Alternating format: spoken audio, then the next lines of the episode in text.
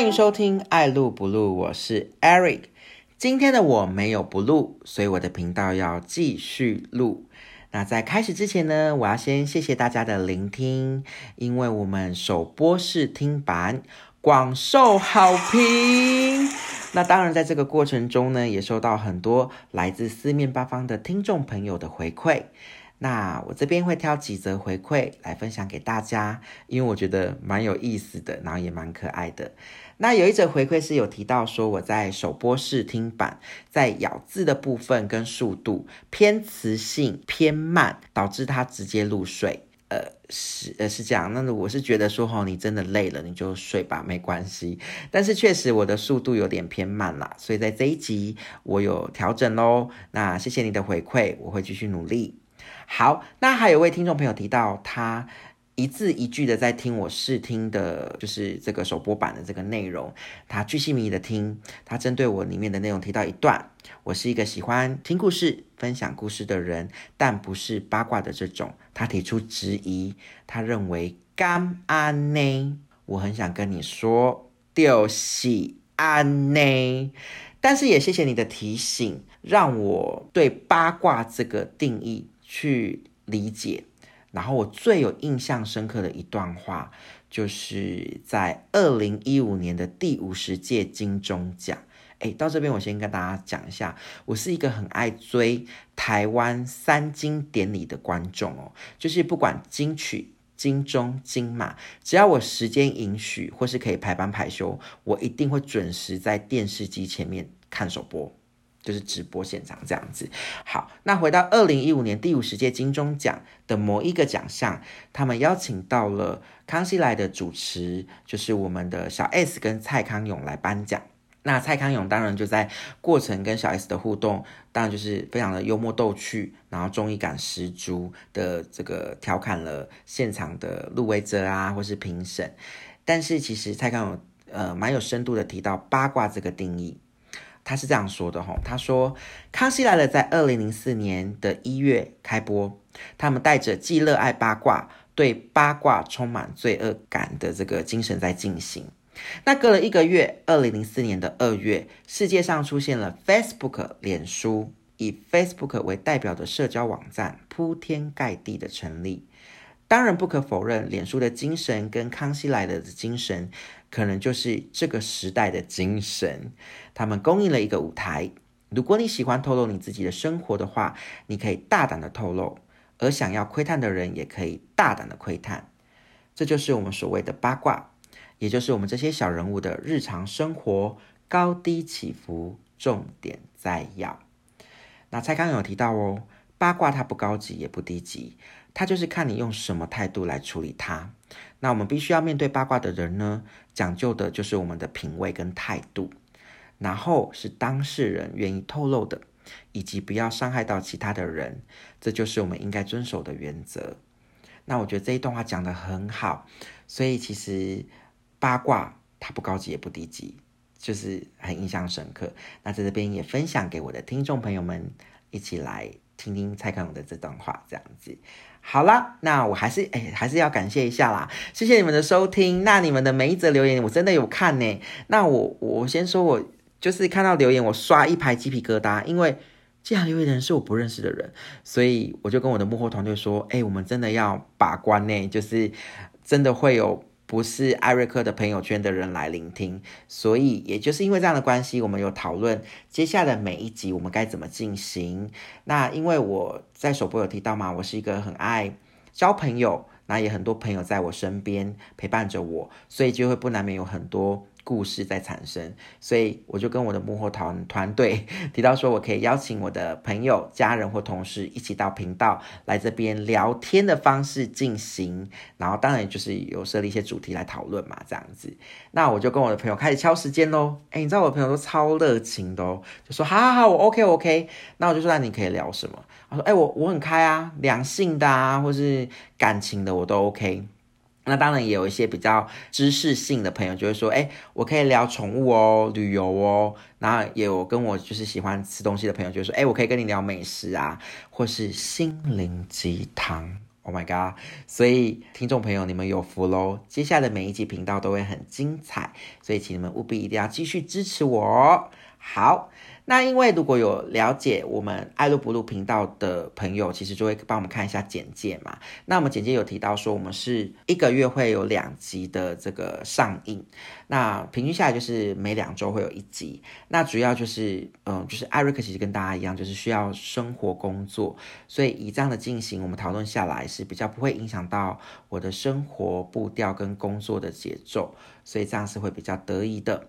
那当然就要看各位观众朋友的反应。如果真的很热烈的话，当然艾瑞克会再调整时间配合大家。好，那这一集呢，当然就是来艾瑞克五四三一下喽，就是聊聊艾瑞克这两周有没有什么嗯印象深刻的事情在发生。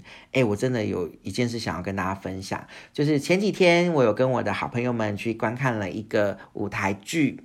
那这舞台剧呢是三个演员演的。那这三个演员呢，我觉得大家都耳熟能详，就是辨识度蛮高的。但是我觉得也蛮实力派的，就是很会演。那就是我们的屈中恒、朴学亮跟曾国成。那在讲剧情之前，我先跟大家跟大家讲一下场地。我觉得场地也很特别，就是在士林这边。如果你是搭乘捷运的话，就是建潭站。那走出来就很容易发现，因为它是一栋。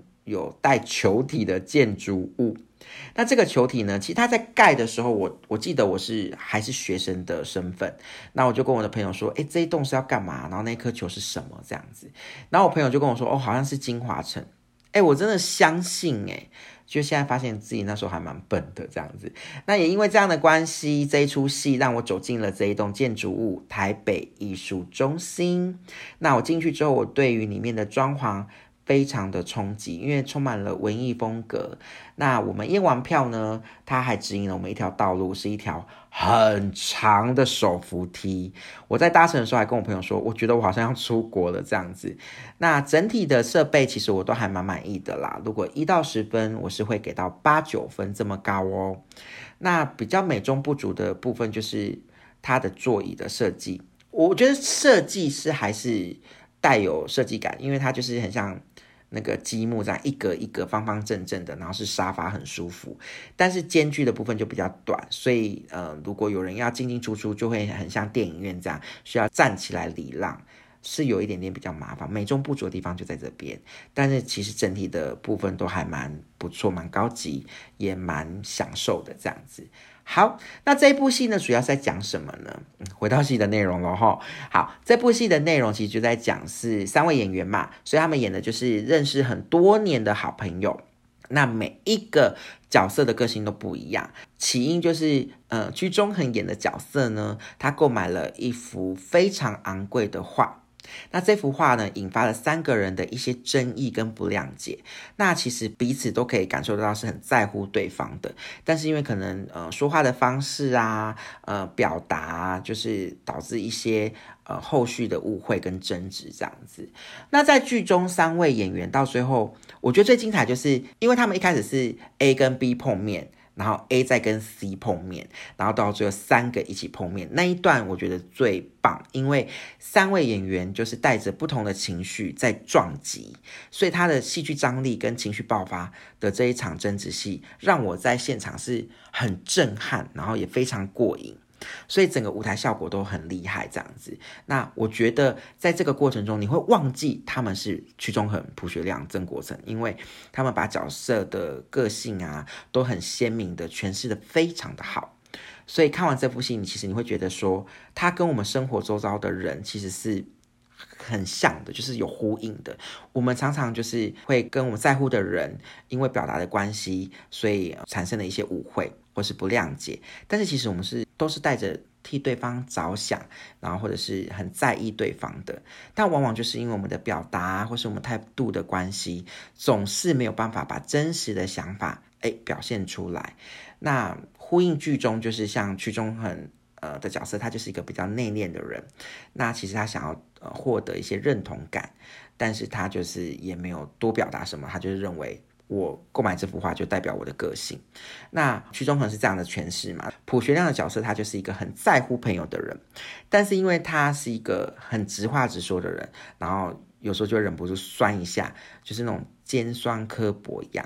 所以导致朋友就会感受不到他真实的想法，就觉得你就是在酸言酸语啊，然后都呃就是都不是讲好话的这样子。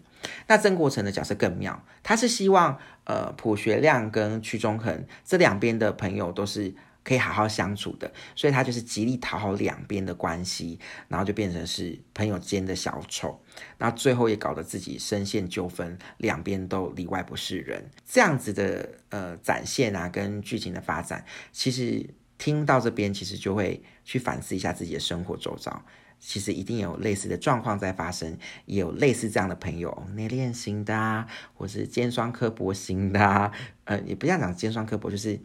直话直说型的，比较不修饰，或者是像我们这个曾国成演的这个角色一样，就是两边都讨好，什么都好好好，导致好像没有主见啊。其实他不是没有主见，他是想当一个润滑剂，让我们的友谊可以长存这样子。所以讲到这边，其实我觉得整部剧的。演下来，其实我个人是真的蛮推的啦。所以如果说听众朋友听到 Eric 这样的分享是有兴趣的话，可以在网站上搜寻果陀剧场。那目前都还在现正热映中，可以购票进场来给他现场支持一下，然后直接身临其境的观看，真的很过瘾哦。那先到这边跟大家说一下，这不是夜配，是 Eric 真心的推荐。然后也是看完，其实已经过了四五天了，到现在都还。嗯，蛮震撼，然后蛮多醒思的这样子，所以就分享给大家。好，那今天就到这边。喜欢我的朋友，记得帮我按赞、订阅、加分享。Eric 在这边，谢谢你。那再次介绍自己，我是 Eric，期待你再次的莅临，祝你有个美好的一天。